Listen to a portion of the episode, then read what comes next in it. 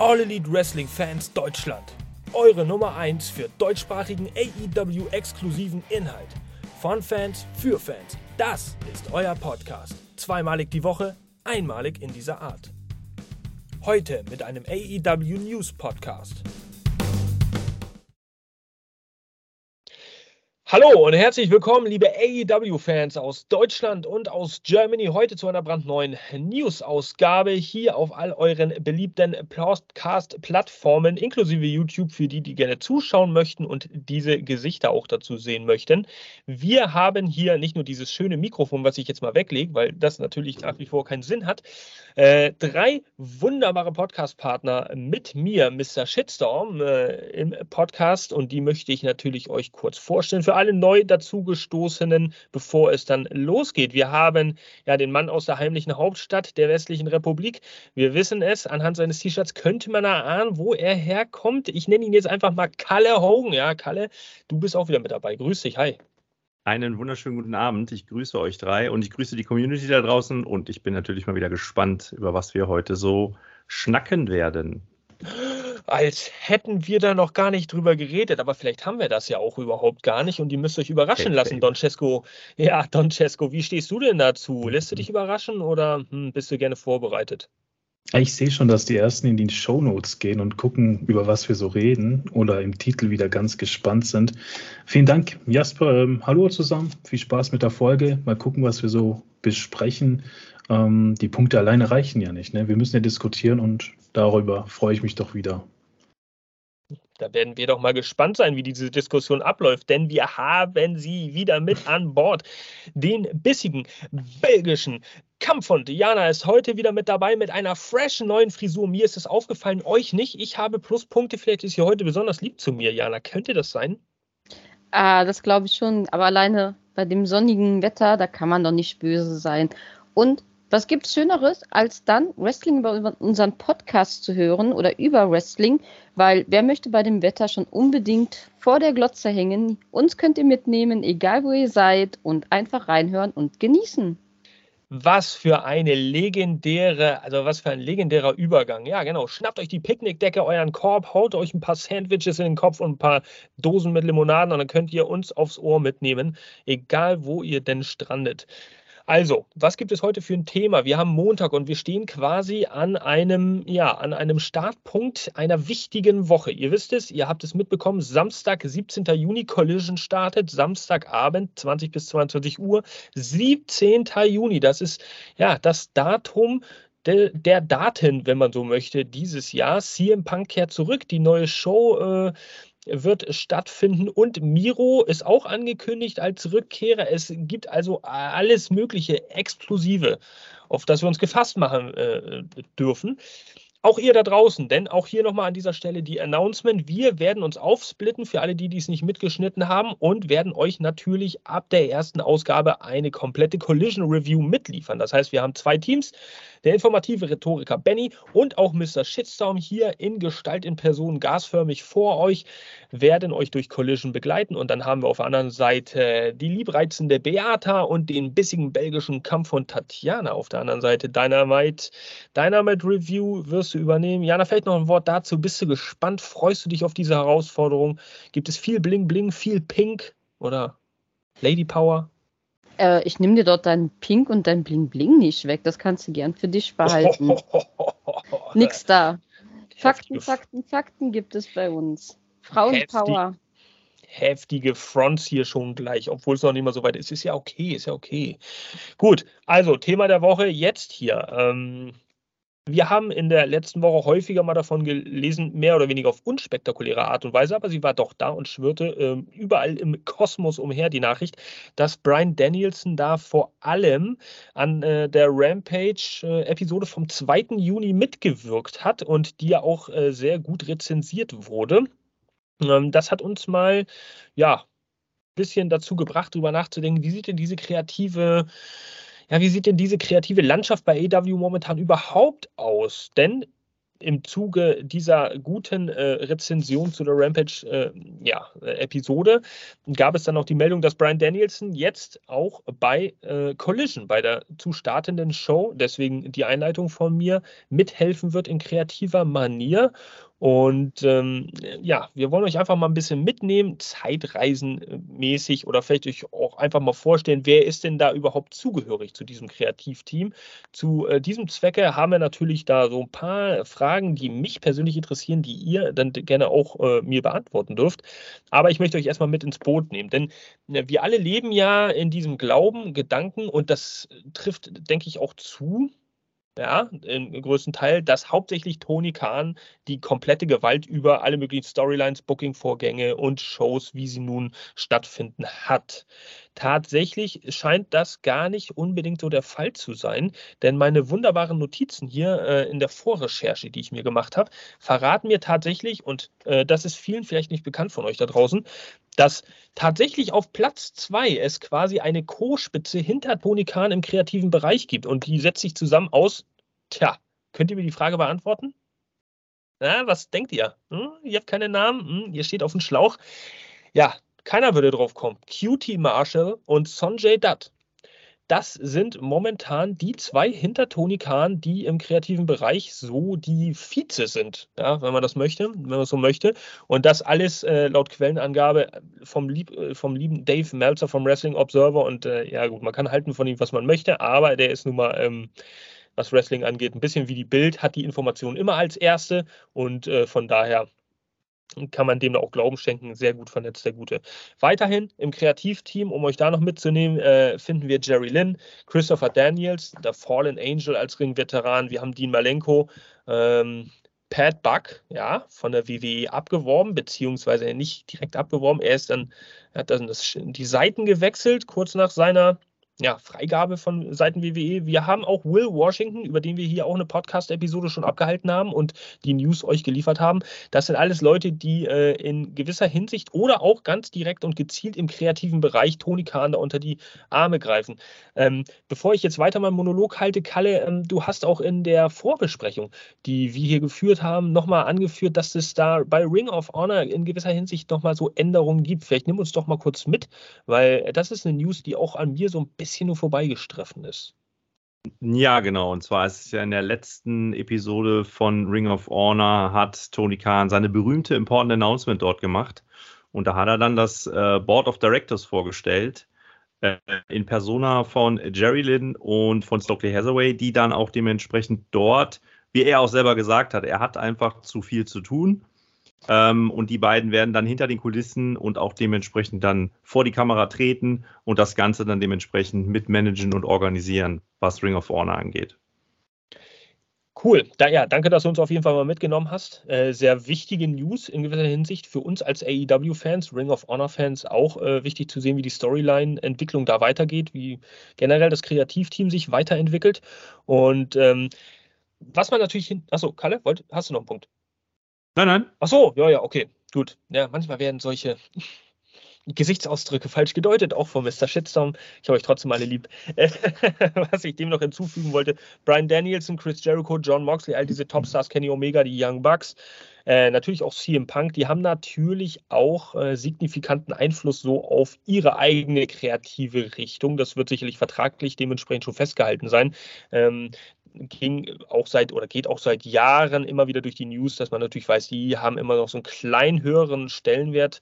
Logischerweise ähm, Kenny Omega und die Young Bucks ja auch äh, EVPs bei AEW, von daher nochmal eine ganz gesonderte Rolle. Und es gibt so viele Positionen, die hin und her gedraftet werden. Es, teilweise hat man das Gefühl, es werden Positionen erschaffen, erfunden, aber ich glaube, so ganz sinnfrei ist es nicht. Und um jetzt den Kreis zu schließen zu meiner Einleitung hier, ist das auch die Diskussion, der wir uns stellen müssen ist es sinnvoll, dass das jetzt passiert? Ja? Ähm, Brian Danielson, ich habe es anfangs erwähnt, geht zu Collision, wird da äh, sicherlich einen signifikanten Einfluss haben.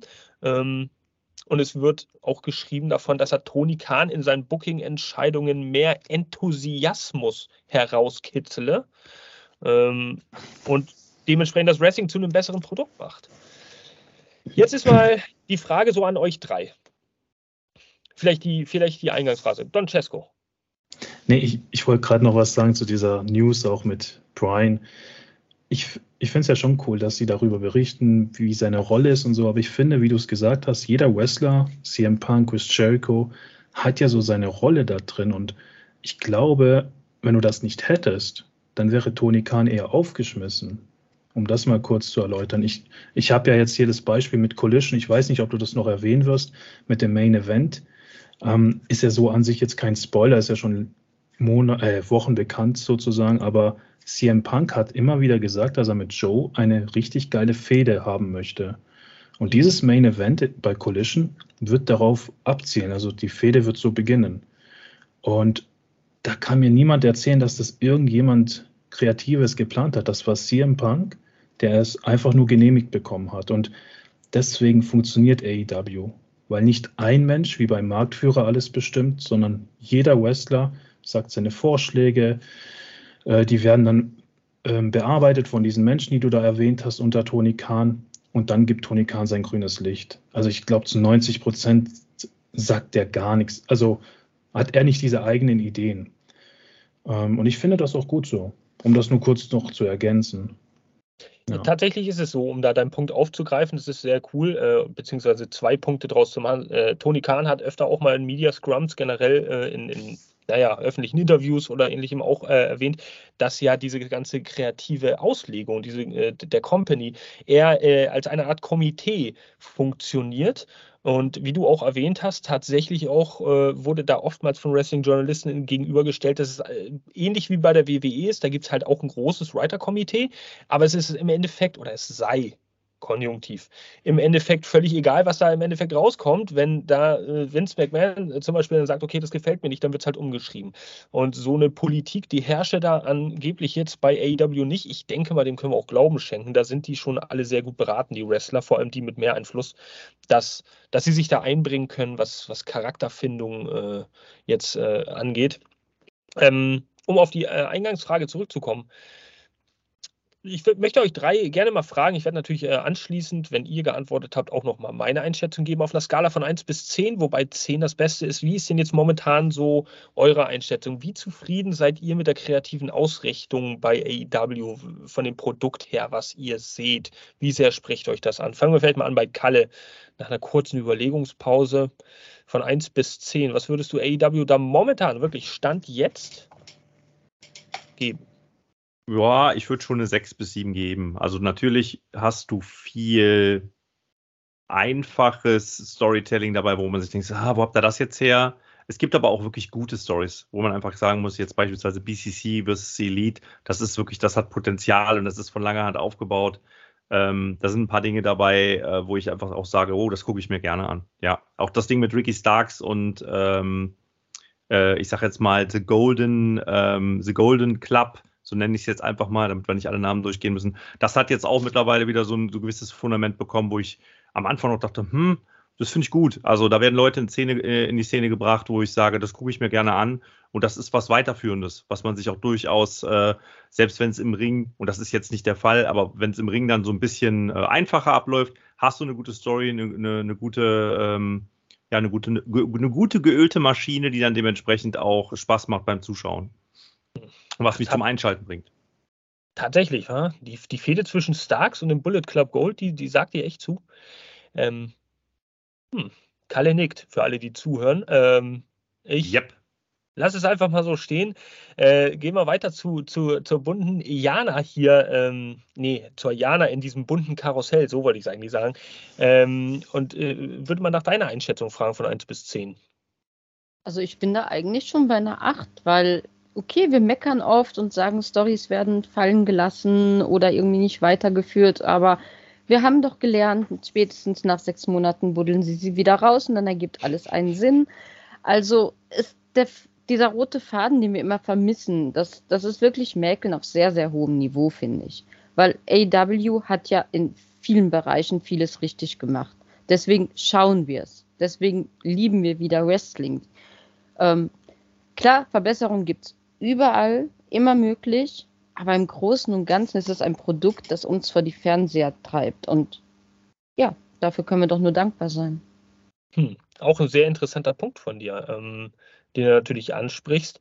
Also für alle die, die vielleicht auch jetzt neu in der Wrestling-Szene generell sind und sich das jetzt anhören hier äh, und auch überhaupt an unsere Community, äh, Community und an die Fans da draußen. So, Wrestling ist ja gut und schön. AEW hat auch viel Fokus auf Wrestling gelegt. Es ist aber natürlich wichtig, dass auch Geschichten drumherum erzählt werden. Das gehört nun mal irgendwie dazu, zu auch diesem, hm, naja, theatralischem Sport, Schauspiel. Ihr wisst, was ich meine, dieser Mischung aus allem eigentlich. Ähm, von daher, na, gibt es halt diese Bewertung. Und Don Cesco, jetzt abschließend vielleicht dich nochmal fragen: 1 bis 10, 0 bis 10, ähm, wie würdest du das einschätzen? Ja, also wenn du mich vor zwei Jahren gefragt hättest, hätte ich eine glatte 10 gegeben, weil dann wirklich jedes Match eine Story hatte, die einen roten Faden hatte.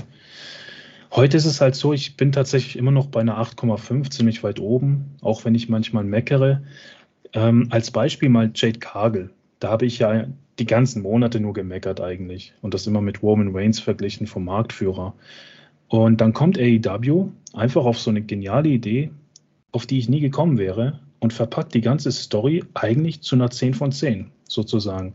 Es hat niemandem geschadet, die Story wurde beendet und das macht AEW aus. Deswegen ist meine Bewertung so hoch. Ähm, wenn man jetzt aber sowas wie Orange Cassidy sieht, jetzt mal ausgenommen von letzter Woche, dann ist das halt einfach ein Flop. Ja, das ist dann eine 0 von 10. Er kann zwar gute Sachen im Ring machen, alles cool, sein Charakter ist sowieso Bombe, aber die Story ist ja null vorhanden. Und da muss AEW wieder hin, denke ich. Also deswegen ist meine Bewertung eine 8,5. Immer noch weit oben, aber ja, ausbaufähig. Also guter Punkt auch äh, mit Orange Cassie ist jetzt ganz cool, dass mal ein bisschen frischer Wind reinkommt mit dieser, naja, Mini-Fehde mhm. zumindest mit Swerve Strickland, sodass es mal eine kleine Bedeutung hat, wo du echt mitfieberst und denkst, Swerve könnte sich das Ding jetzt holen. Hat er ja nicht geschafft, bekanntlicherweise. Ähm, hört euch gerne unsere letzte Dynamite Review an. Ich würde tatsächlich sagen, eine 6 von 10. Ich bin da ziemlich bei Kalle, äh, werde das auch begründen. Ähm, die, es gibt wenige Storylines momentan bei AEW, die mich catchen, wo ich sage, geil, die sind wirklich langfristig aufgebaut, aber viel zu oft äh, haben wir das Problem, finde ich, dass AEW naja, Wrestler willkürlich einsetzt, ohne jedweden Hintergrund, zusammenwürfelt teilweise zu Tag-Teams, zu äh, Trios-Teams, die dann, äh, oder wie die Amis jetzt ja wohl sagen, Trios-Teams, ähm, ja, wo in meinen Augen gar kein Sinn dahinter ist, wo man auch nicht nachvollziehen kann, okay, warum gibt es jetzt diese Konstellation? Das finde ich so ein bisschen schade und äh, was ich dann auch bei den letzten zwei, drei Pay-per-Views bei AW ein bisschen bemängel, ist tatsächlich die Tatsache, dass das wirklich langfristig nicht der Großteil der Storylines für einen Pay-Per-View aufgebaut werden, sondern man befindet sich ganz oft irgendwie drei, vier Wochen vor einem Pay-Per-View und äh, ich, ich habe dann das Gefühl, das Kreativteam denkt sich, ach scheiße, wir haben ja in drei, vier Wochen einen Pay-Per-View, den wir auf die Beine stellen müssen. Jetzt müssen wir aber schnell nochmal irgendwie so eine Geschichte da drumherum spinnen und rushen das dann Woche für Woche schnell zum Finish, damit es beim Pay-Per-View endlich doch noch ein bedeutungsvolles Match geben kann zwischen zwei Leuten oder drei, vier Leuten. Ähm, das ist so mein Kritikpunkt. Alles in allem das Roster hat AEW in jeder Hinsicht. Sie haben gute Powerhouses, sie haben gute Highflyer, sie haben verdammt gute und potenziell hoch zu bewertende Tag-Teams, ähm, auch Trios-Teams. Aber sie machen weniger draus, als ich denke. Und äh, das bringt mich dann noch gleich zum nächsten Übergang. Ähm, deswegen denke ich, ist es umso wichtiger, wir hatten das Thema letzte Wochen häufiger, dass wir einen zumindest soften Roster-Split bekommen werden. Ja, Kalle, du, äh, äh, du, du drehst deinen Kopf weg, hast ein suffisantes Lächeln auf dem Gesicht, für alle, die es nicht sehen. Aber ähm, erzähl mir doch mal, was ist die Alternative? Du hast jetzt ein Roster von 150, 170, 180 Wrestlern. Nur um das nochmal kurz festzuhalten. Und die Möglichkeit, die ja die Gegner des Roster-Splits sehen, wäre ja demnach man führt die äh, Stories, die man aufbaut, bei Dynamite, dann zu Collision, dann wieder zur nächsten Dynamite, dann wieder zu Collision, damit sie halt einen roten Faden ergeben. Ja, zusammen. Äh, so. Wenn man allerdings diesen Roster-Split jetzt hätte, und das ist mein Punkt, dann würde man ja pro Brand, pro Show ein recht exklusives Roster bilden können, bei dem automatisch mehr Talente in Stories geshowcased werden. Sehe ich das falsch? Sehe ich das richtig? Kalle, entkräfte mal. Also mein Problem ist einfach dieses Wort Roster-Split. Das triggert mich so ungemein. Jana hat das schon ein paar Mal beschrieben. Ähm, zwei Gründe dagegen. Erstens wäre es ein Abklatsch vom Marktführer. Wenn man es genauso konsequent durchziehen würde, beziehungsweise genauso konsequent inkonsequent, muss man ja dann auch noch dazu sagen. Und das zweite Problem ist einfach, wie ich schon gesagt habe, dieser ganze inkonsequente Roster oder dieses Thema um diese Inkonsequenz hat, das triggert mich einfach ungemein. Und ich verstehe, wo du hin möchtest. Ich sehe das auch genauso, dass man klare Fäden sozusagen bei Collision haben muss und auch klare Fäden bei Dynamite. Ich bin aber strikt gegen eine Titelaufteilung links, also einmal Collision und einmal Titel äh, bei, äh, Titel. bei, bei, ja. bei Dynamite.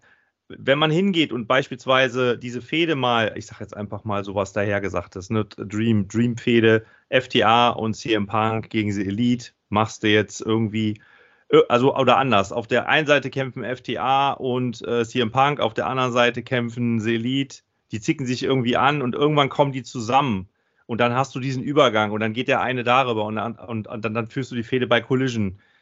Äh, diese flüssige, diese flüssigen Übergänge, die braucht das Ganze. Also damit will ich sagen, wenn du eine strikte Rostertrennung machst, du ganz einfach nur sagst, du hast da dein Roster und du hast da dein Roster, dann gehen gewisse Matches auch flöten, weil dann brauchst du diesen Übergang. Wenn du aber eine, eine, eine softe Variante kreierst, wo man jetzt beispielsweise, das hätte man ja, haben wir ja schon mal gesagt, bei Rampage hätte man das ja theoretisch schon machen können. Also sprich, du hättest Fäden bei Rampage haben können du hättest Fäden bei Dynamite haben können, dann hättest du die mal bei Dynamite, damit man versteht, was passiert da überhaupt gerade bei Rampage, mal bei Dynamite kurz auftreten lassen können, sodass die Leute links wie rechts einschalten müssen.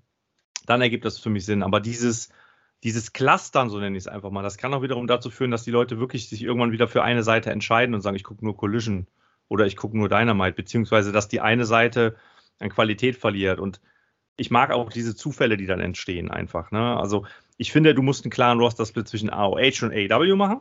Da musst du einen klaren Roster-Split machen. Da musst du ganz klar sagen, das ist die eine Liga, das ist die andere Liga. Aber alles andere sollte man zumindest so smooth machen, dass alles irgendwie möglich ist. Weil damit hat AEW am Anfang geworben. Man hat ganz klar gesagt, bei uns ist alles möglich. Bei uns kann alles passieren. Jeden Tag, jederzeit.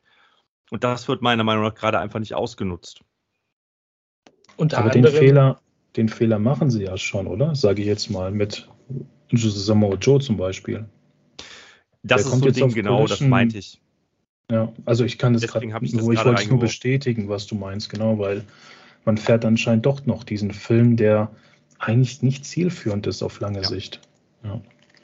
Man macht den Fehler in meinen Augen auch mit Claudio Castagnoli und Wheeler Utah, ja, die mhm. ganz klar Ring of Honor zugehörig sind und äh, bei dem man sich dann aber denkt, denke äh, von AEW offiziellen Seite, es geht aber nicht ohne die bei Dynamite, wo ich mir dann immer denke, doch, es geht ohne die. Es geht allerdings nicht ohne sie als Teil vom BCC, wenn man eine Fehde kreieren will. Aber das sind halt Gedanken, die muss man sich vorher irgendwie machen. Oder, na gut, man lernt sie vielleicht jetzt auch durch diese Situation. Ähm, um kurz nochmal auf den Punkt von dir zu kommen, Kalle, Rampage, gutes Stichwort. Äh, da ist ja sowieso die Geschichte, ich glaube, anfangs war das schon sehr groß ge ge gemachtes Ding, äh, gehyptes Ding und auch eine, ein sehr schönes Projekt von AEW, um äh, jetzt zu sagen, wir brauchen halt eine zweite Show. Aber ich finde auch von Anfang an war es gebrandmarkt als B-Show. So, ist einfach so. Und da, da tut es auch nichts, äh, dass CM Punk in der zweiten Rampage-Episode dann debütiert ist, weil es war für mich als Fan klar, Rampage wird aber eine B-Show sein. So über kurz oder lang, weil das Interesse an Dynamite ist einfach viel zu groß. Die Fronten sind jetzt ganz anders. Also AEW, denke ich mal, hat seit gewisser Zeit, geraumer Zeit aufgegeben bei Rampage und hat da, denke ich, will ich jetzt einfach mal behaupten, nicht zu viel Arbeit reingesteckt. Das du allein schon daran, dass es nach Dynamite dann getaped wurde. Das ist, wurde alles praktisch gemacht, effizient, anstatt da was Spektakuläres rauszubringen. Und ähm, Rampage wurde abgeschrieben, um jetzt vielleicht die Zeit zu überbrücken, bis Collision tatsächlich startet. Gut, und die Voraussetzungen sind halt andere. Dynamite A-Show, Collision A-Show. Es wird mehr oder weniger teilweise auch offiziell so vermarktet, ja. Und ähm, Collision wird eine A-Show sein. Dynamite wird dementsprechend nicht zur B-Show degradiert, weil Dynamite das Flaggschiff ist. Das heißt, du wirst zwei A-Shows haben. Und ich lese jetzt schon die Kommentare in den folgenden Tagen unter diesem Video. Mr. Shitstorm, du schon wieder mit deinem Roster-Split. Man hört mir mal auf mit diesem Roster-Split. Ihr geht mir richtig auf den Keks mit diesem Roster-Split.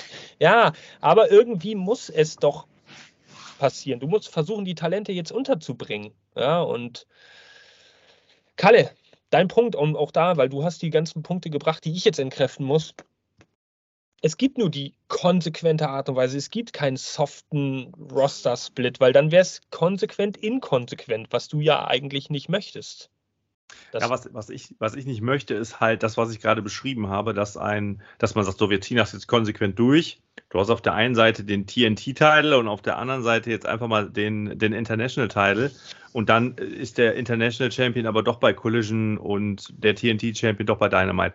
Das ist das, was ich mit konsequent, inkonsequent meine. Mhm. Das, das muss fließend bleiben. Ich bin komplett bei dir. Das Roster ist absolut vom Potenzial her auf einem Niveau, wo du sagen kannst, Du kannst in beiden Shows deine Fäden kreieren und du kannst in beiden Shows auch dementsprechend ganz klar das Potenzial von allem, was du da in deinem, ja, in deinem Roster zur Verfügung hast, präsentieren. Da bin ich komplett bei dir.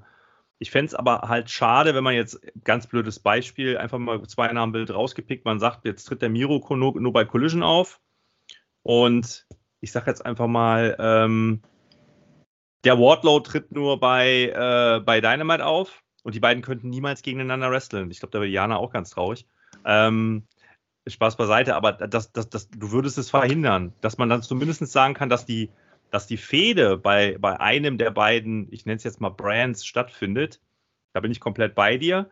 Aber dass der eine Wrestler oder die andere Wrestlerin dann nicht mal rüberspringen kann auf die andere Seite und da vielleicht auch eine Fehde anfangen kann und man sozusagen einfach die Personas austauscht. Also Chris Jetlander geht dann halt zu Dynamite rüber und wrestelt da weiter und dafür schiebst du eine andere Frau rüber, dass du immer noch dieses gleiche Niveau hast. Mhm. Das ist das, was ich meine. Das sollte einfach gegeben werden. Das ist das, was ich mit Soft meine. Ich meine, wenn du konsequent diesen Cut machst, dann wird es auch unter Umständen irgendwann dann auch mal langweilig und die Wrestler werden auch wieder unzufrieden, weil, wie gesagt, ich glaube, die Mischung macht's und jetzt stellen wir uns mal vor, du forcierst es wirklich auf zwei Brands und da knallt's mal links oder da knallt's mal rechts, also bei Dynamite oder bei, äh, bei Collision, dann, dann hast du dir auch wieder die Möglichkeit genommen, die beiden vielleicht mal voneinander zu trennen. Und das ist ja wohl offensichtlich einer der Gründe, warum man das überhaupt so angesteuert hat. So kannst du das immer noch umgehen und sagen, komm, dann geh mal darüber, geh dir mal aus dem Weg. Hier, Andrade, lauf dem Sammy Guevara mal nicht über die Füße, mach du mal da, mach du mal da dein Ding und dann tauschst du sie wieder untereinander aus. Ne? Ähm, lange Rede, kurzer Sinn.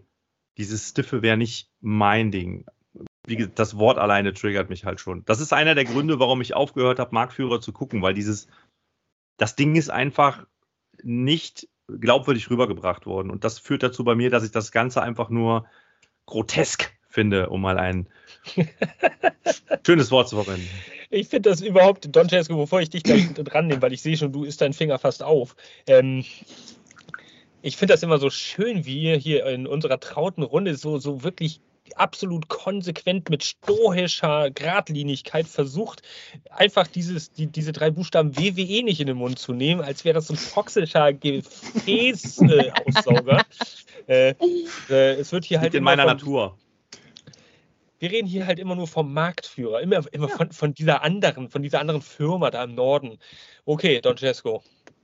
Nee, ich, ich wollte mal unseren Köln, FC Köln-Fan mal fragen, wenn Sommerpause ist, dann freut sich doch jeder Bundesliga-Fan auf das Transferfenster.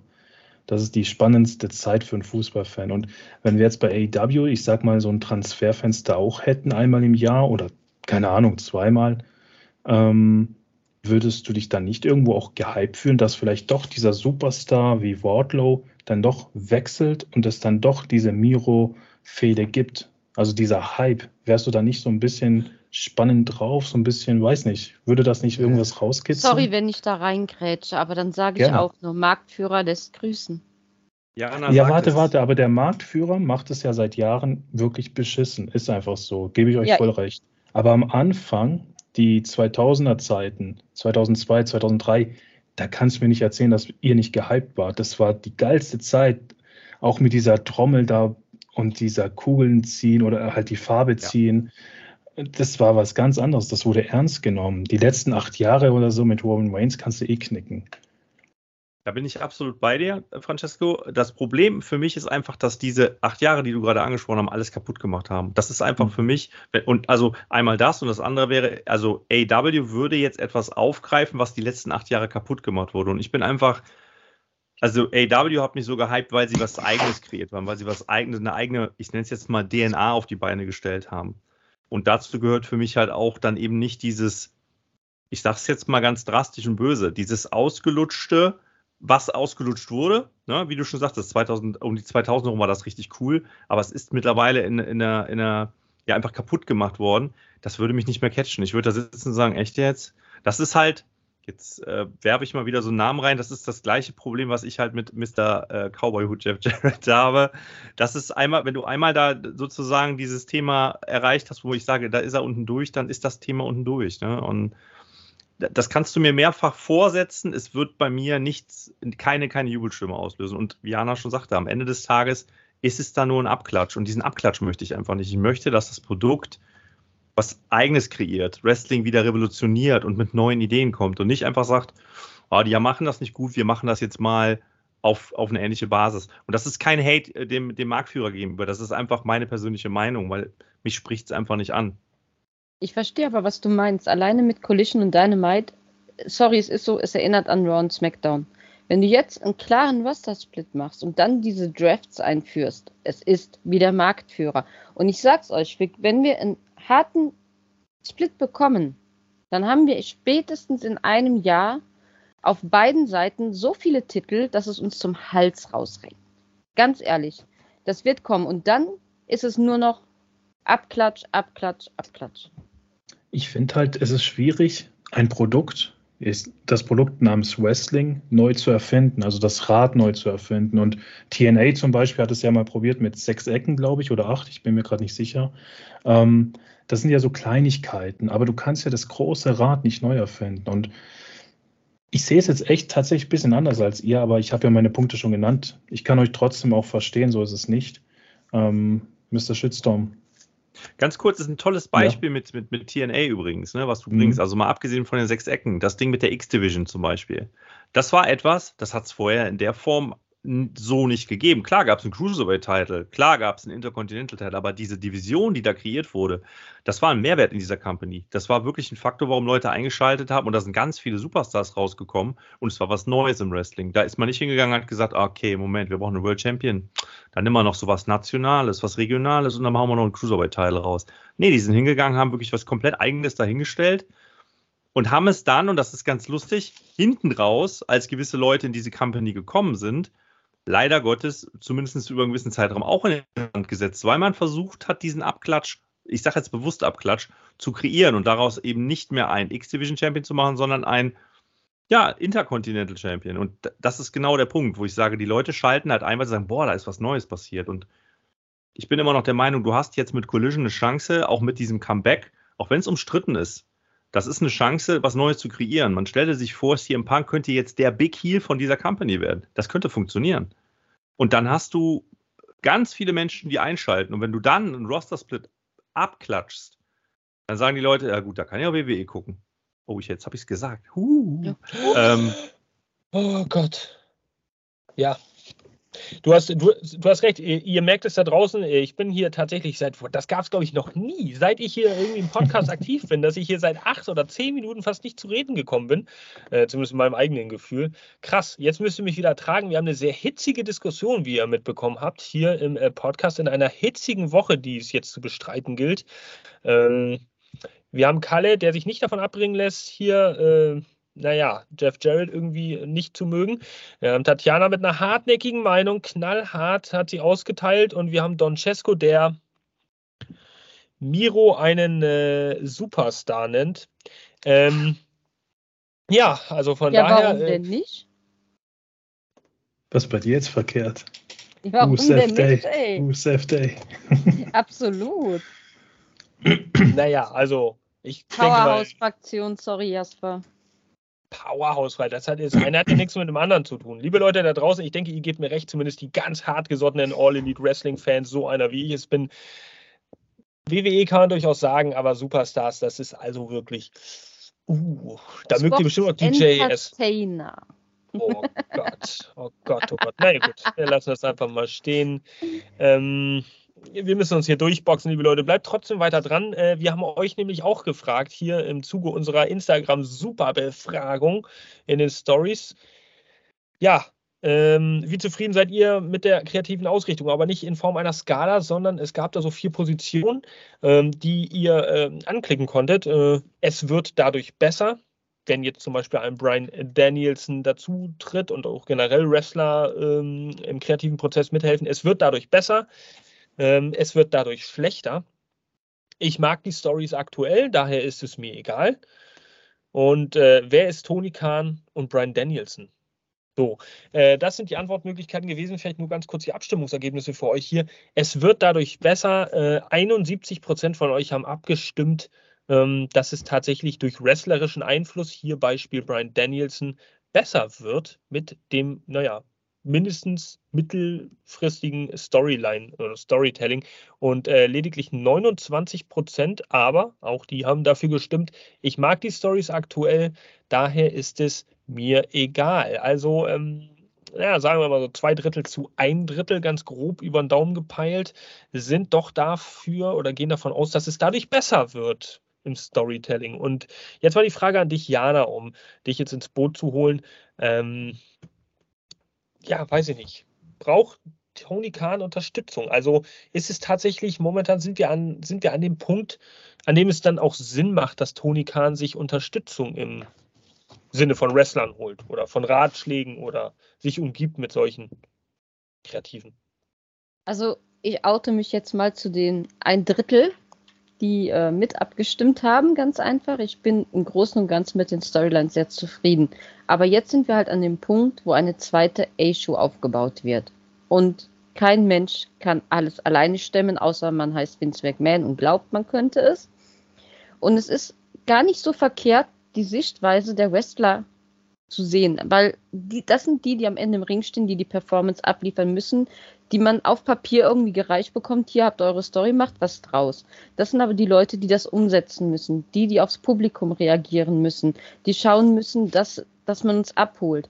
Und dann darauf zu hören, hey, äh, wir haben aber das gemerkt oder uns ist das aufgefallen, das kann nur ein Mehrwert für die ganze Company sein. Es ist ja von Anfang an so gewesen, wie du sagst, äh, die Young Bucks oder an äh, Hangman, die haben halt Einfluss auf ihre Kreativität gehabt. Und das hat man auch gemerkt und das merkt man auch heute noch. Und ich finde es wichtig, wenn die Sportler mitreden können. Das ist es. Und AW hört auch auf die Fans. Wenn wir immer gesagt haben, irgendwie im Podcast, auch das wäre doch eine gute, coole Traumpaarung oder so, wir haben am Ende fast immer diese Matches bekommen. Das heißt, man hört da drauf, man verfolgt die Social Media Accounts, man sieht, was wünschen die Leute sich und man hört drauf und das ist unheimlich wichtig.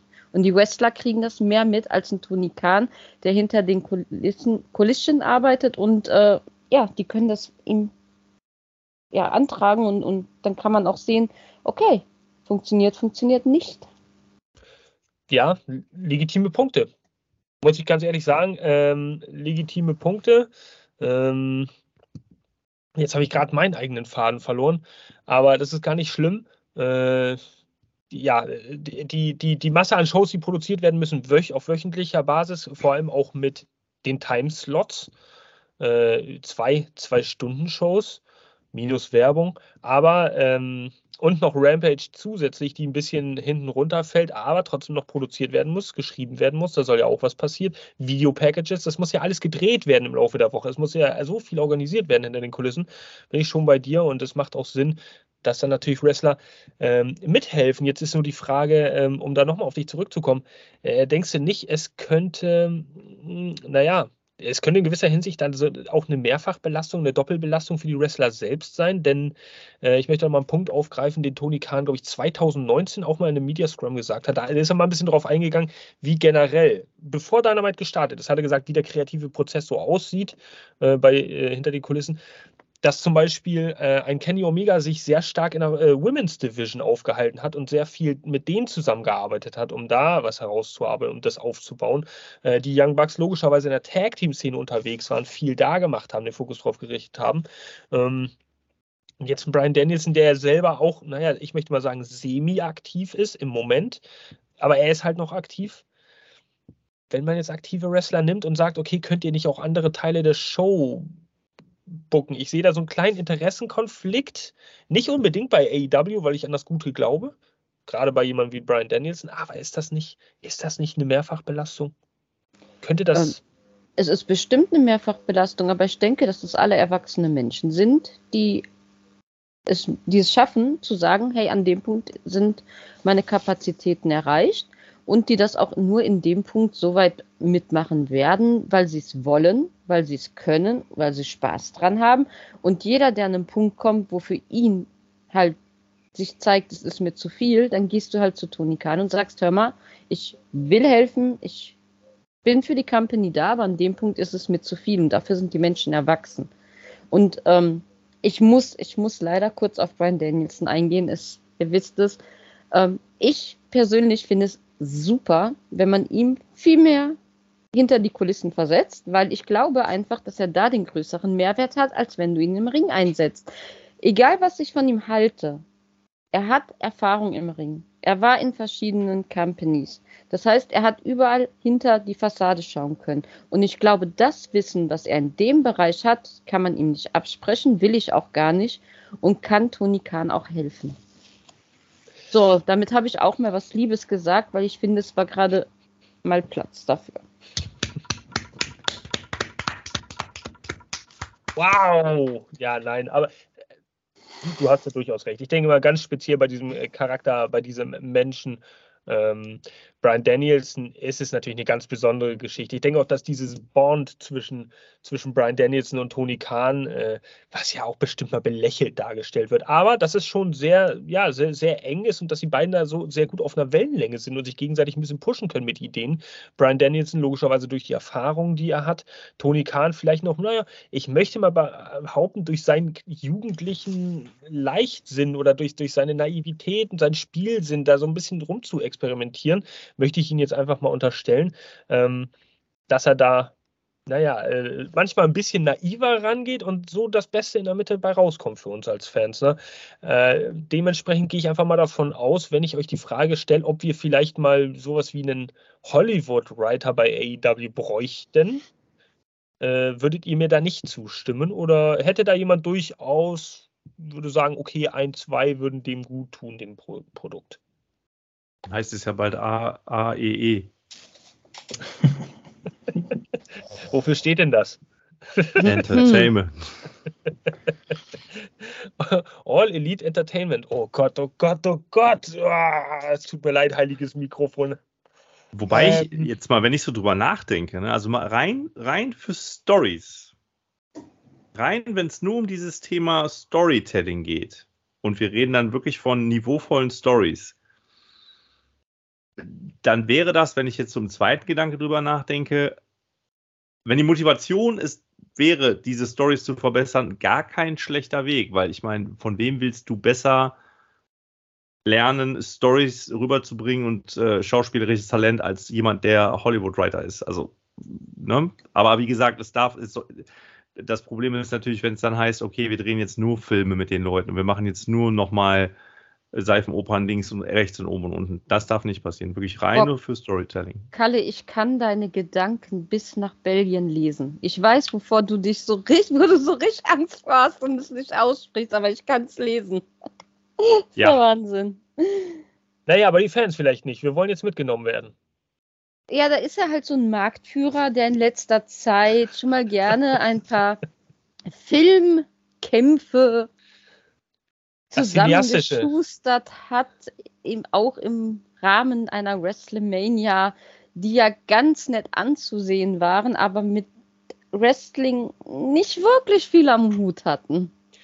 Aber das hat AEW durchaus auch schon gemacht mit dem Sting-Match jetzt. Ich meine, bei älteren Performern, ja, die, da also ist es vielleicht mal was Erfrischendes. Ich muss dazu sagen, die, die Matt Hardy-Geschichte damals bei, also es war ja Impact. Ich habe mhm. das gefeiert, weil das, da sind wir wieder beim Thema, da war was Neues, da ist was Neues gemacht worden. Und da sind wir wieder bei diesem Punkt, es ist dann irgendwann von jemandem ausgeschlachtet worden und einfach nicht kitschig und also man könnte, man, selbst die Leute, die sagen, es ist so schlecht, die haben gesagt, das ist so schlecht, dass ich es mir angucken muss. So cool war das Ganze. Das war was Neues. Und das war dann wieder so auf professionell gemacht. Also ich, auch da, ich möchte da keinem zu nahe treten. Wem das gefällt, bitte schaut es euch an, um Gottes Willen. Aber ich kann mich an genau ein gutes Match erinnern, das war AJ Styles gegen den Undertaker. Alles andere war Ja, ich will da gar nicht so tief drauf eingehen. Es war nicht gut, hat mir nicht gefallen. Punkt. So, und ähm, du musst diesen, diesen, diesen, diesen Trash irgendwie mit drin haben in der ganzen Geschichte. Und das war beim Sting-Match zum Beispiel auch wieder, wo ich sage, da war so eine gewisse Trashigkeit drin, vor allen Dingen, hallo, das ist Sting, der gewisse, gewisse Moves gemacht hat. Das ist dann auch nochmal wieder was ganz anderes. Und äh, nur mal so am Rande, der ist ja auch nicht ähm, der Schauspielerei äh, abgeschrieben. Also der Mann hat ja auch mal wirklich Filme gedreht, der hat da sogar Plan von. Da kannst du das machen, aber ich finde es halt ganz schlecht oder ein anderes Beispiel, wenn du dann anfängst, ähm, Totally Divas zu drehen. Ich meine, sowas ähnliches gibt es ja jetzt schon bei AEW. Vielleicht aber mit ein bisschen mehr, ähm, ja. Seriosität. Danke, das Wort habe ich gesucht. Aber wenn du das jetzt nur so ausschlachtest oder wenn du so Marine 1 bis 24 drehst, sowas meine ich halt. Das braucht AEW nicht. Aber ich habe es auf den Nagel getroffen, so, ne? Ich habe den Kopf getroffen. Das war, was ja. bei dir so rumgeisterte.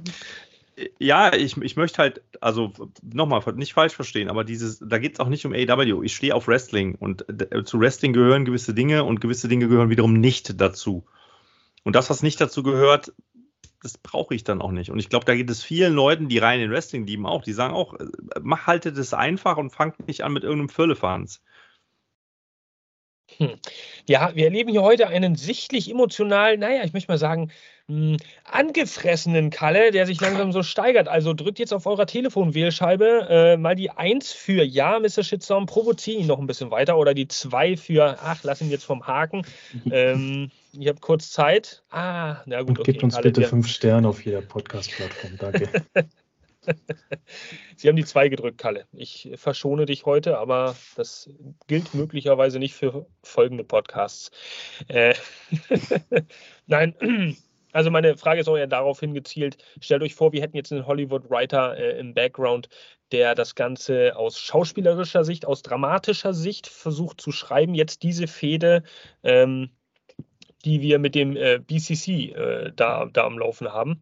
Ähm, und, oder vielleicht auch die Geschichte, die jetzt kommt mit, ähm, naja, die sich an, aufbaut zwischen Don Callis, Kenny Omega, generell die Elite, BCC, alle schwirren sie so ein bisschen drumherum. Ich denke durchaus, dass in gewisser Hinsicht AEW da, da von gewissen Akzenten profitieren könnte, wenn man das richtig dramatisch darstellen möchte, weil es gehört nun mal dazu, aber es darf natürlich nicht überhand nehmen. So, nicht in jedem Match sein, nicht in jeder Storyline sein, aber in einer wirklich großen Storyline, die vielleicht auch mal im Pay-Per-View headlined, würde es durchaus Sinn zu machen, um da noch mehr Emotionen rauszukitzeln bei den Leuten. Also hm, ich bin ein bisschen zwiegespalten. Aber interessant, dass du die am besten funktionierende Storyline von AEW gerade rauspickst und die verbesserungswürdig äh, hinstellst. Das ist gerade das Geilste, was AEW hat. Ja, richtig. Aber sie ist auch nur so geil wegen den Promos. Und wenn wir jetzt nach Hollywood gehen, diese Promos, mal ganz neutral gesagt, das hat ja nichts mit Wrestling zu tun. Und ich bin ein Mensch, der braucht Promos. Der braucht es. Wenn wir jetzt bei Ring of Honor zum Beispiel den letzten Pay-Per-View sehen, da kriegst du ein Five-Star-Match nach einem Five-Star-Match, nochmal ein Five-Star-Match. Geil, keine Frage. Aber ich persönlich könnte das gar nicht wirklich jeden also ich könnte nicht jedem Match einen fünf Sterne geben, weil die Promos sind nicht mindestens so wichtig, aber sehr, sehr wichtig. Ja. Und das ist ja eigentlich auch irgendwo Hollywood. Und wenn ich jetzt mit einem extremen Wrestling-Fan mich ausdiskutieren müsste, der würde wahrscheinlich sagen, was laberst du? Promos sind scheiße, es ist alles RTL-Niveau, ich brauche Matches, Matches fertig. Das ist so schwierig, finde ich, da ein Gleichgewicht zu finden, oder? Ich, ich liebe Promos, ich meine, nicht umsonst habe ich mich derer... Äh, Der promo Ja. Allerdings sehe ich immer die Gefahr darin, je mehr Köche darum rühren, ne, desto, desto mehr verdirbt das Essen einfach. Und es könnte auch sein, dass es einfach diese Leichtigkeit und Natürlichkeit verliert, die es gerade hat. Weil wenn du so frei Schnauze mehr oder weniger reden kannst und dann auf einmal jemand vorgesetzt bekommt, der dir sagt, so wäre es aber besser und so wäre es aber noch besser, dann verliert es die Natürlichkeit. Ja. Okay, okay. Hm. Ich mache jetzt mal die, ganz kurz die Mitte, äh, weil das ist nämlich genau der Punkt.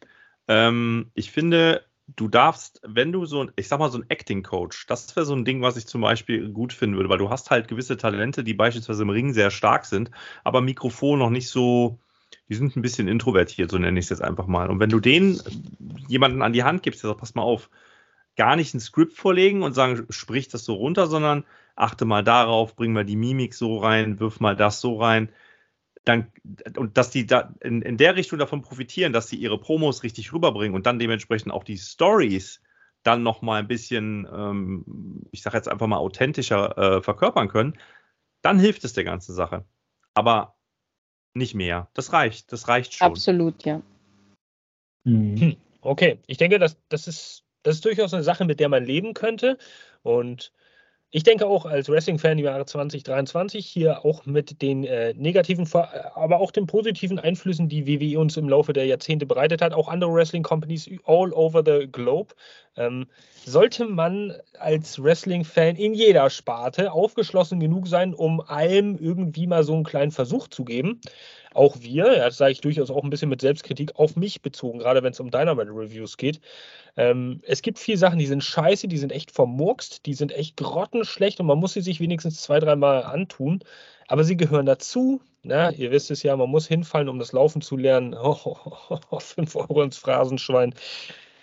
Gut, ähm, das vielleicht nur mal kurz dazu, um jetzt mal diese Unterstützungsgeschichte ab, äh, abzu, abzugrasen. Jetzt, Don Cesco, ich habe mal ähm, an dich eine Frage. Und zwar Tony Khan, ich habe es gerade eben schon erwähnt, 2019 hat er im Zuge dieser Dynamite Start-up-Geschichte erzählt, wie die kreativen Abläufe hinter den Kulissen laufen. Und da wurde aber auch gesprochen von Cody Rhodes, der ähm, sich nicht spezialisiert hat, so laut Aussage von Tony Khan, auf einen gewissen Bereich, sondern generell jemand war, der Backstage mit allen Leuten so ein bisschen kommuniziert hat und auch dafür zuständig war, jetzt vielleicht mal sich die Probleme anzuhören oder auch generell diese, die, diese ganze Gemeinschaft so ein bisschen zu bilden oder da zu sein, als jemand, der auch EVP ist.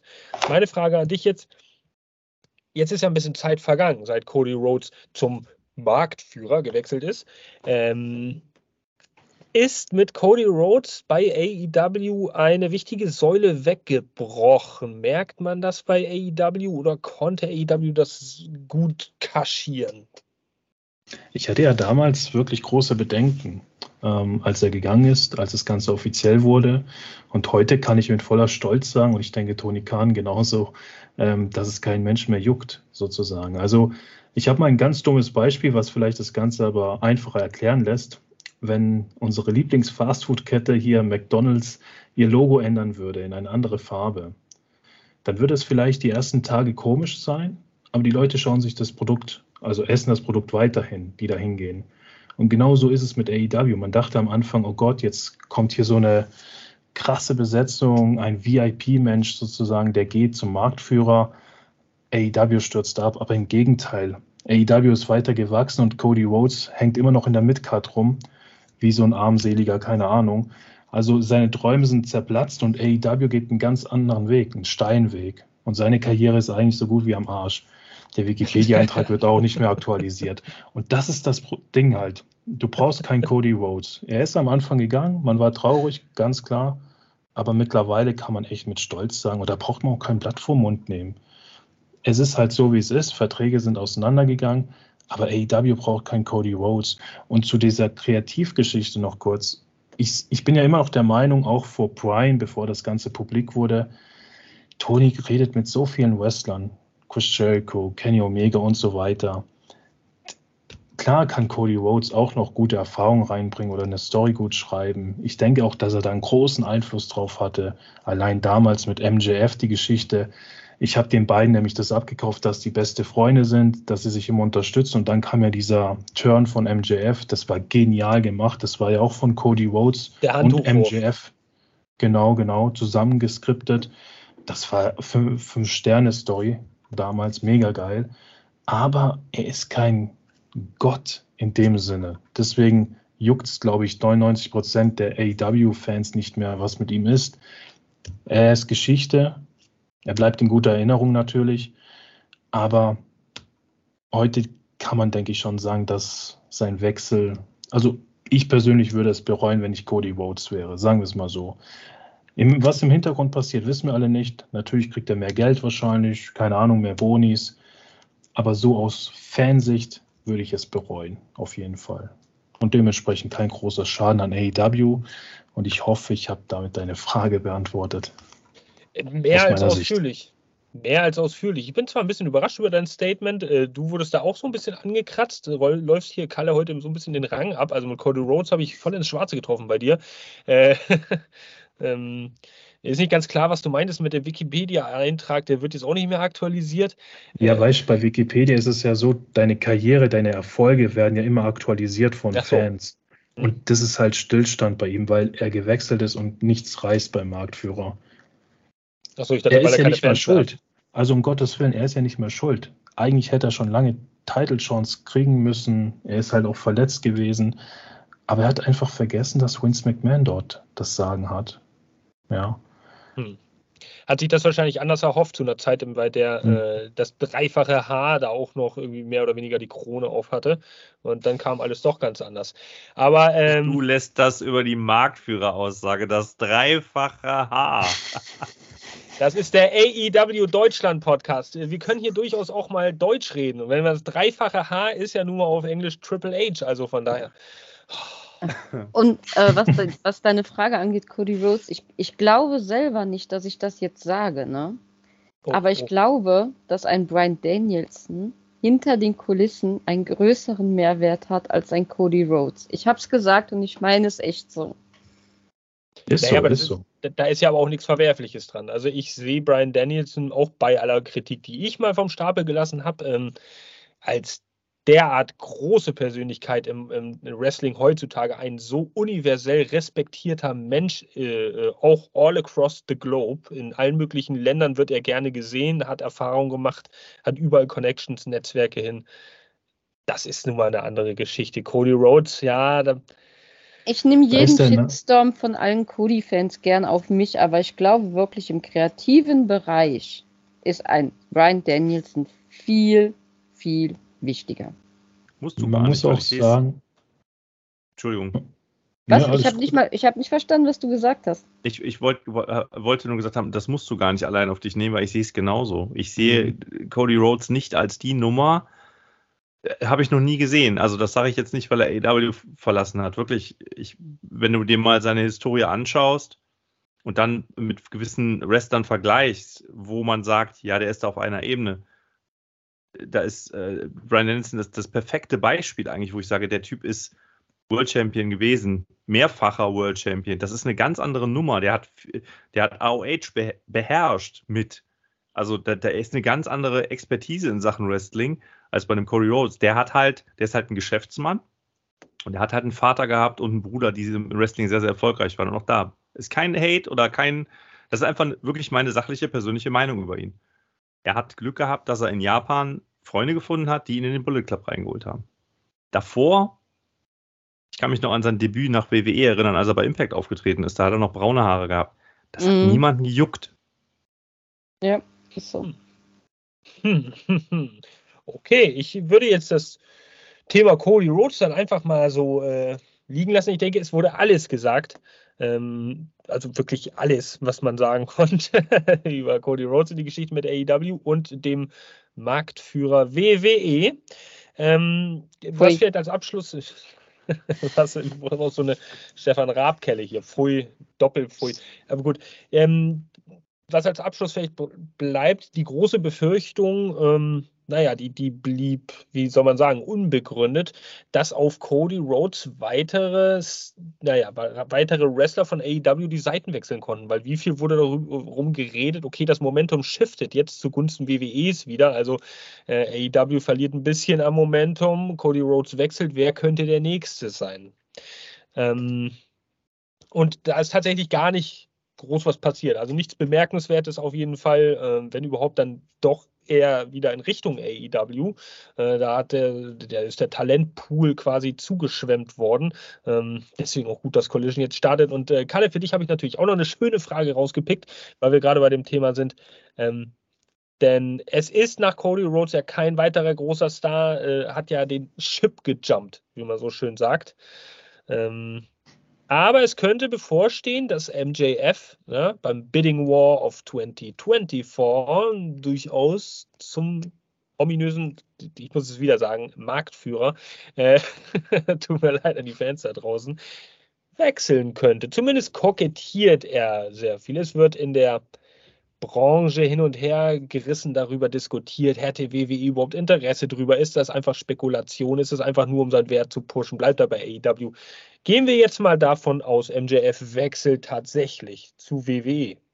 Ja, weil die sagen, wir haben einen fetten Vertrag für dich, wir wollen dich haben, wir werben dich ab. Wäre das schlimm für AEW? Denn ich finde, MJF ist ein anderes Kaliber als ein Cody Rhodes. Ähm, MJF ist wirklich ein Top-Heel, zu dem er sich vor allem auch selbst gemacht hat, zu dem er sich auch selbst machen durfte. Ähm, hm, könnte das AEW schmerzen, dieser Verlust? Ja, also zuerst mal den dreimal H wird es freuen, wenn das passieren würde. Äh, nee, Spaß beiseite. Also ich bin, da, ich glaube, da schließt sich so ein bisschen der Kreis von den ganzen Dingen, die wir jetzt eben gesagt haben. Du hast einen äh, komplett neuen Wrestling-Superstar. Das muss man mal klipp und klar so sagen, der es außerhalb vom Marktführer geschafft hat, auf dieses Niveau zu kommen. Ja, das ist schon mal der erste Punkt. Der Typ ist einfach over, was das ganze Thema angeht. Und ähm, er hat etwas kreiert. Ja, er spielt ganz viel auch mit diesen alten Legenden in seinem, in seinem Gimmick, aber das ist etwas trotzdem komplett Frisches und Neues. Und ähm, es würde AEW definitiv schaden, wenn er rübergehen würde. Da bin ich mir hundertprozentig sicher. Ich bin mir aber auch sicher, dass es ihm schaden würde. Weil diese ganzen Unverschämtheiten, diese, diese äh, über, über, über 16, über 18, das kann er alles nicht mehr machen. Er würde komplett geschwächt wiederkommen. Und es ist ähm, ein Unterschied, ob er Asshole sagt oder ob er du Schuft sagt. Ja, das sind so zwei verschiedene Paar Schuhe, wo ich einfach immer wieder sage, das kannst du bei WWE dann halt auch so nicht drüber bringen. Und du Schuft. Da ist er natürlich dann vom, vom da sind wir, das ist so ein passendes Beispiel auch mit diesem Thema, ähm, er bringt äh, den, den, äh, also Promo-Gott im Ring ist er auch sehr gut, also gut, solide, aber er ist natürlich jetzt kein äh, Phoenix, ne? Also, wenn ihr versteht, was ich meine. Und er würde dadurch limitiert werden beim, beim Marktführer und er könnte das, was er bei AW gerade rüberbringt, so nicht rüberbringen. Also es wäre sowohl eine Lose-Lose-Situation. Es wäre aber, um es nochmal kurz auf den anderen zu bringen, definitiv ein Verlust. Der Junge ist 26, 27? Der ist 27. Mhm. Der ist pures Gold. Also das ist so der, der Anführer der neuen Wrestling-Generation. Und da hast du wirklich etwas, was du in den nächsten mindestens zehn Jahren noch nutzen kannst der Stories tellen kann, der andere Wrestler overbringen kann. Er hat es ja jetzt schon versucht. Also die Four-Pillar-Storyline ist ja auch aus seiner Feder so ein bisschen entstanden. Er hat da ganz viel kreative Freiheiten gehabt, wo wir wieder beim Thema sind. Tony Khan lässt auch die anderen äh, äh, was machen. Und ähm, ich bin mir, und da sieht man auch wiederum, um, um, ähm, dass er ein Teamplayer ist, dass er wiederum anderen Leuten reinbringt. Ergo, ich glaube auch nicht, dass das Ding 2024 beendet ist. Also, wenn AW den Weg weiter so geht, wie sie gehen, werden sie ihn behalten. Und, und ähm, du hast es jetzt eben gesagt, also ich habe bis auf Corey Rhodes noch keinen Wrestler beziehungsweise eine Wrestlerin gesehen, die AEW verlassen hat und beim Marktführer aufgeschlagen ist, außer Cody Rhodes, Superstars wohlgemerkt. Ähm, es ist eher im Gegenteil gelaufen, dass man sogar äh, WWE noch Wrestler weggenommen hat. Ich glaube nicht, dass, ähm, äh, dass MJF der nächste sein wird. Glaube ich nicht es wird irgendwann passieren in irgendeiner Art und Weise, dass jemand rübergeht, aber ich glaube nicht, dass MJF der Fall sein wird. Ja, die legendären Auftritte oder legendäre Auftritt bei irgendwelchen äh, Media Scrums, bei denen äh, schon in den ersten zwei Minuten ja 23 Mal das Wort fucking auftaucht. Äh, man muss es ganz deutlich so sagen und man hier genüsslich irgendwelche äh, Classic Dill Gewürzgurken in sich reinschaufeln kann. Die werden dann natürlich auch Pickles. vorbei. Ja, das ist, das sind natürlich einfach auch äh, göttliche Bilder in einer Zeit, in der man vielleicht ein bisschen diese Kontroverse auch braucht, ähm, um jetzt so ein bisschen Feuer zu entzünden. Das gehört halt auch dazu. Das wäre bei ähm, der WWE nun mal irgendwie so nicht möglich. Ähm, ja, man könnte vielleicht Gewürzgurken essen, aber fucking wäre auf jeden Fall nicht gut. Okay, also vielleicht mal kurz eine Rundumfrage falls keiner mehr irgendwie was Kalle hinzuzufügen hat. Ich denke, er hat es sehr gut auf den Punkt gebracht. Wie groß seht ihr die Wahrscheinlichkeit, dass äh, MJF wechseln könnte von der Skala von 1 bis 10? 1 unwahrscheinlich, 10 er wird wechseln. Wie seht ihr das, Kalle? 3. Okay, Tatjana? Äh, 1. 1. Okay, Don Cesco? 0. 0. 0. Gut, habe ich gar nicht zur Auswahl gegeben. Du musst dich leider an die Regularien. ich glaube, ich glaub, MJF ist zwar jemand, der gerne gut verdienen würde, aber im Endeffekt haben er und ich eine Kleinigkeit sogar gemeinsam. Wir lassen uns beide keinen Maulkorb anlegen. Ah, ding, ding, ding, ding. Oh ja, sehr gut. Sehr gut, sehr gut. Wow. Also gut. Ich, ich enthalte mich da einfach mal. Normalerweise bin ich Nutznießer von euren Bewertungen. Ich nur 10 sagen. Nee, gar nicht. Nee, ich denke auch, dass das alles ein riesengroßer Bluff ist, ein riesengroßer Work. Aber man kann sich nie ganz sicher sein, was so ein MJF denkt. Äh, Tony Khan würde ihm ja auch nicht einfach so die Freiheiten geben, das zu sagen, was er sagt, ihn zurückbringen, ihn mehr Geld zahlen, wenn da nicht irgendwas mit verbunden wäre, irgendwelche so, Absprachen. Soll ich das noch ganz kurz ver, äh, beurteilen, warum ich das sage? Also vergleichen? Äh, nein, nein, nein, du hast es ja nicht den Regularien entsprechend beurteilt. Du hast ja eine Null Perfekt. gegeben, von daher darfst du das auch nicht. Mach mal. Nee, wenn du bei Cody Rhodes zum Beispiel gesehen hast, der ist dann gegangen, das war ja wirklich, der war einfach nicht mehr da und er wurde nicht mehr eingesetzt. Ich glaube, das ging fünf Monate oder sechs Monate. Und bei MJF, ganz kurz der Vergleich, der hatte in dem Ring diese legendäre Promo, die 10 von 10, wo er sogar Tony Khan als Mark und so betitelt hat. Nach so einer Promo hast du zwei Optionen. Entweder ist es geplant, dann setzt du ihn weiter ein auf die Schiene, oder du sperrst ihn wie Cody Rhodes fünf, sechs Monate und dann wird halt ein, keine Ahnung, ist der Vertrag aufgelöst oder so. Und das ist nicht passiert, dementsprechend meine Null. Für Null okay. wahrscheinlich, ja. Okay, cool. Vielen Dank für deine Begründung. Ähm, Null zählt eigentlich trotzdem. Na gut, wir lassen das einfach mal. Ähm, wir gehen so in eine, in eine, kleine Auslaufrunde. Wir sind nämlich gleich am Ende unseres Podcasts. Ja, gleich habt ihr es mal wieder geschafft. Ihr habt wieder eine Podcast-Episode durchgehalten, liebe Zuhörer und Zuschauer da draußen und drinnen und alles dazwischen und da drin, wie äh, der liebe Herr Böhmermann immer sagt. Ähm, Vielleicht als einleitender Satz das größte Problem, ich habe mir auch mal Gedanken gemacht, tatsächlich kann ich auch denken, ähm, bei AEW ist momentan in meinen Augen, ähm, man bringt Top Free Agents dazu, bei AEW zu unterzeichnen. In einer großen Zahl. Siehe Jay White. So. Ähm, man hat ganz viele große Jungstars aus Independent ligen, die äh, man showcasen kann bei AEW, die sich dadurch echt einen Namen machen. Ähm, Im landesweiten Fernsehen, bei Mainstream-Fans und so weiter. Siehe, siehe Bandido, siehe Commander. Äh, solche Leute. Man hat es auch damals mit den Lucha Brothers gemacht. Die hat man etabliert. Das sind alles gefestigte Namen jetzt. Aber das Problem ist einfach, ich finde, es gibt bei solchen Debüts, es gibt momentan eine viel zu hohe Frequenz an Neuerscheinungen bei AEW. Ähm, wenn es früher in der Wrestling-Landschaft vielleicht mal der Fall war, dass ein bis zwei Neuankömmlinge im Jahr waren, dann war es ein Debüt. Man erinnere sich 1999 Chris Jericho, dieses, dieses ja, Debüt des Jahrhunderts, wie es ja oftmals genannt wurde, äh, bei der, bei der WWF damals noch.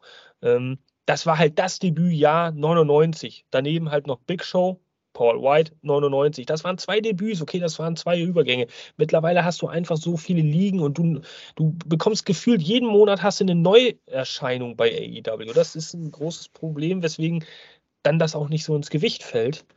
Und ähm, was machst du dann letztendlich aus den Leuten, die du da reinbringst? Es gibt keinen richtigen Storyaufbau und äh, ganz oft ist es der Fall, auch da bestes Beispiel, Bandido Commander, du hast auch einen Rouge, von dem ich persönlich sehr viel halte, aber die kannst du nicht unterbringen. Du kannst sie nicht in Stories einbauen, weil einfach der Platz, die Zeit nicht dafür da ist.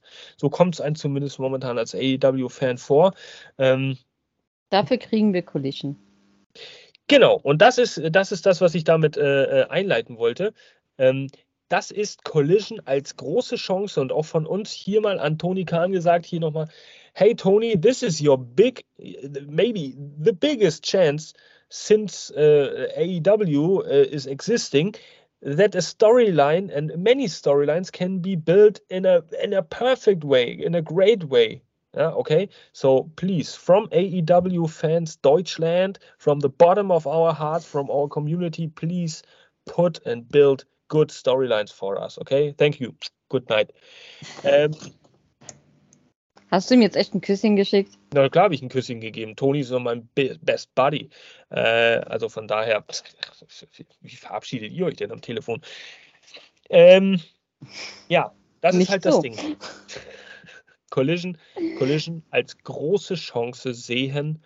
Diese Woche geht's los und ich möchte mal meinen Hut in den Ring werfen. Ich möchte meinen Kopf sehr weit aus dem Fenster lehnen und sagen, Bereits mit der ersten Woche Collision wird eine Marschrichtung eingeschlagen, die wegweisend sein kann und wird für AEW in näherer Zukunft. Ähm, es hängt wirklich sehr viel jetzt von diesem Datum ab, dem 17. Juni, von den Returns. CM Punk vor allem, der ganz, ganz, ganz fett geshowcased wird. Miro, der auch zurückkommt. Sehen wir eine andere Stage? wie sieht die Arena aus, all solche kleinen Facetten, wie versucht man das alles darzustellen. Äh, ihr werdet es natürlich hier auf unseren Kanälen am Sonntag in der ersten Collision Review dann auch erfahren. Ähm, ein kleiner positiver Punkt, ich habe jetzt einiges kritisiert und auch Probleme angesprochen.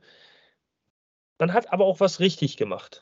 Und das möchte ich mal hervorholen. Man hat jetzt äh, zum Beispiel einen Konuske Takeshita als Jungstar, der auch irgendwann debütiert ist, endlich mal ins Rampenlicht geholt und baut mit ihm eine, ein, eine Story auf an der Seite von Don Callis, der ja wahrscheinlich dabei ist, eine Familie zu gründen. Ähm, äh, ja, und von daher möchte ich das als positives Beispiel für vielleicht erfolgreiches Storytelling der Zukunft bei AEW hier im Raum stehen lassen, um mit einem versöhnlichen Wort an euch drei, an meine lieben Gäste, hier auszuscheiden und äh, den Podcast dem Ende entgegenneigen zu lassen. Ja, und äh, auch der Community ein versöhnliches Wort nochmal zu geben. Ja, was für eine hitzige Diskussion. Es hat mir wirklich sehr viel Spaß gemacht. Das soll auch mal gesagt sein an dieser Stelle. Sonst macht es mir eigentlich nie Spaß, mit euch zu reden. Aber heute war es echt lustig. Und ähm, von daher, äh, wir hatten sehr viel verschiedene Meinungen. Ich denke, auch jeder, der sich den Podcast angehört hat, der wird sich irgendwo in irgendeiner Position wiedergefunden haben. Dafür sind wir da. Unsere Podcasts auf allen Plattformen. Ja, schreibt uns drunter, was ihr denkt. Liken, teilen, subscriben. Wir tun das hier von Fans für Fans und mit Fans an die beste Community der Welt. AEW-Fans aus Deutschland und aus Germany. Germany.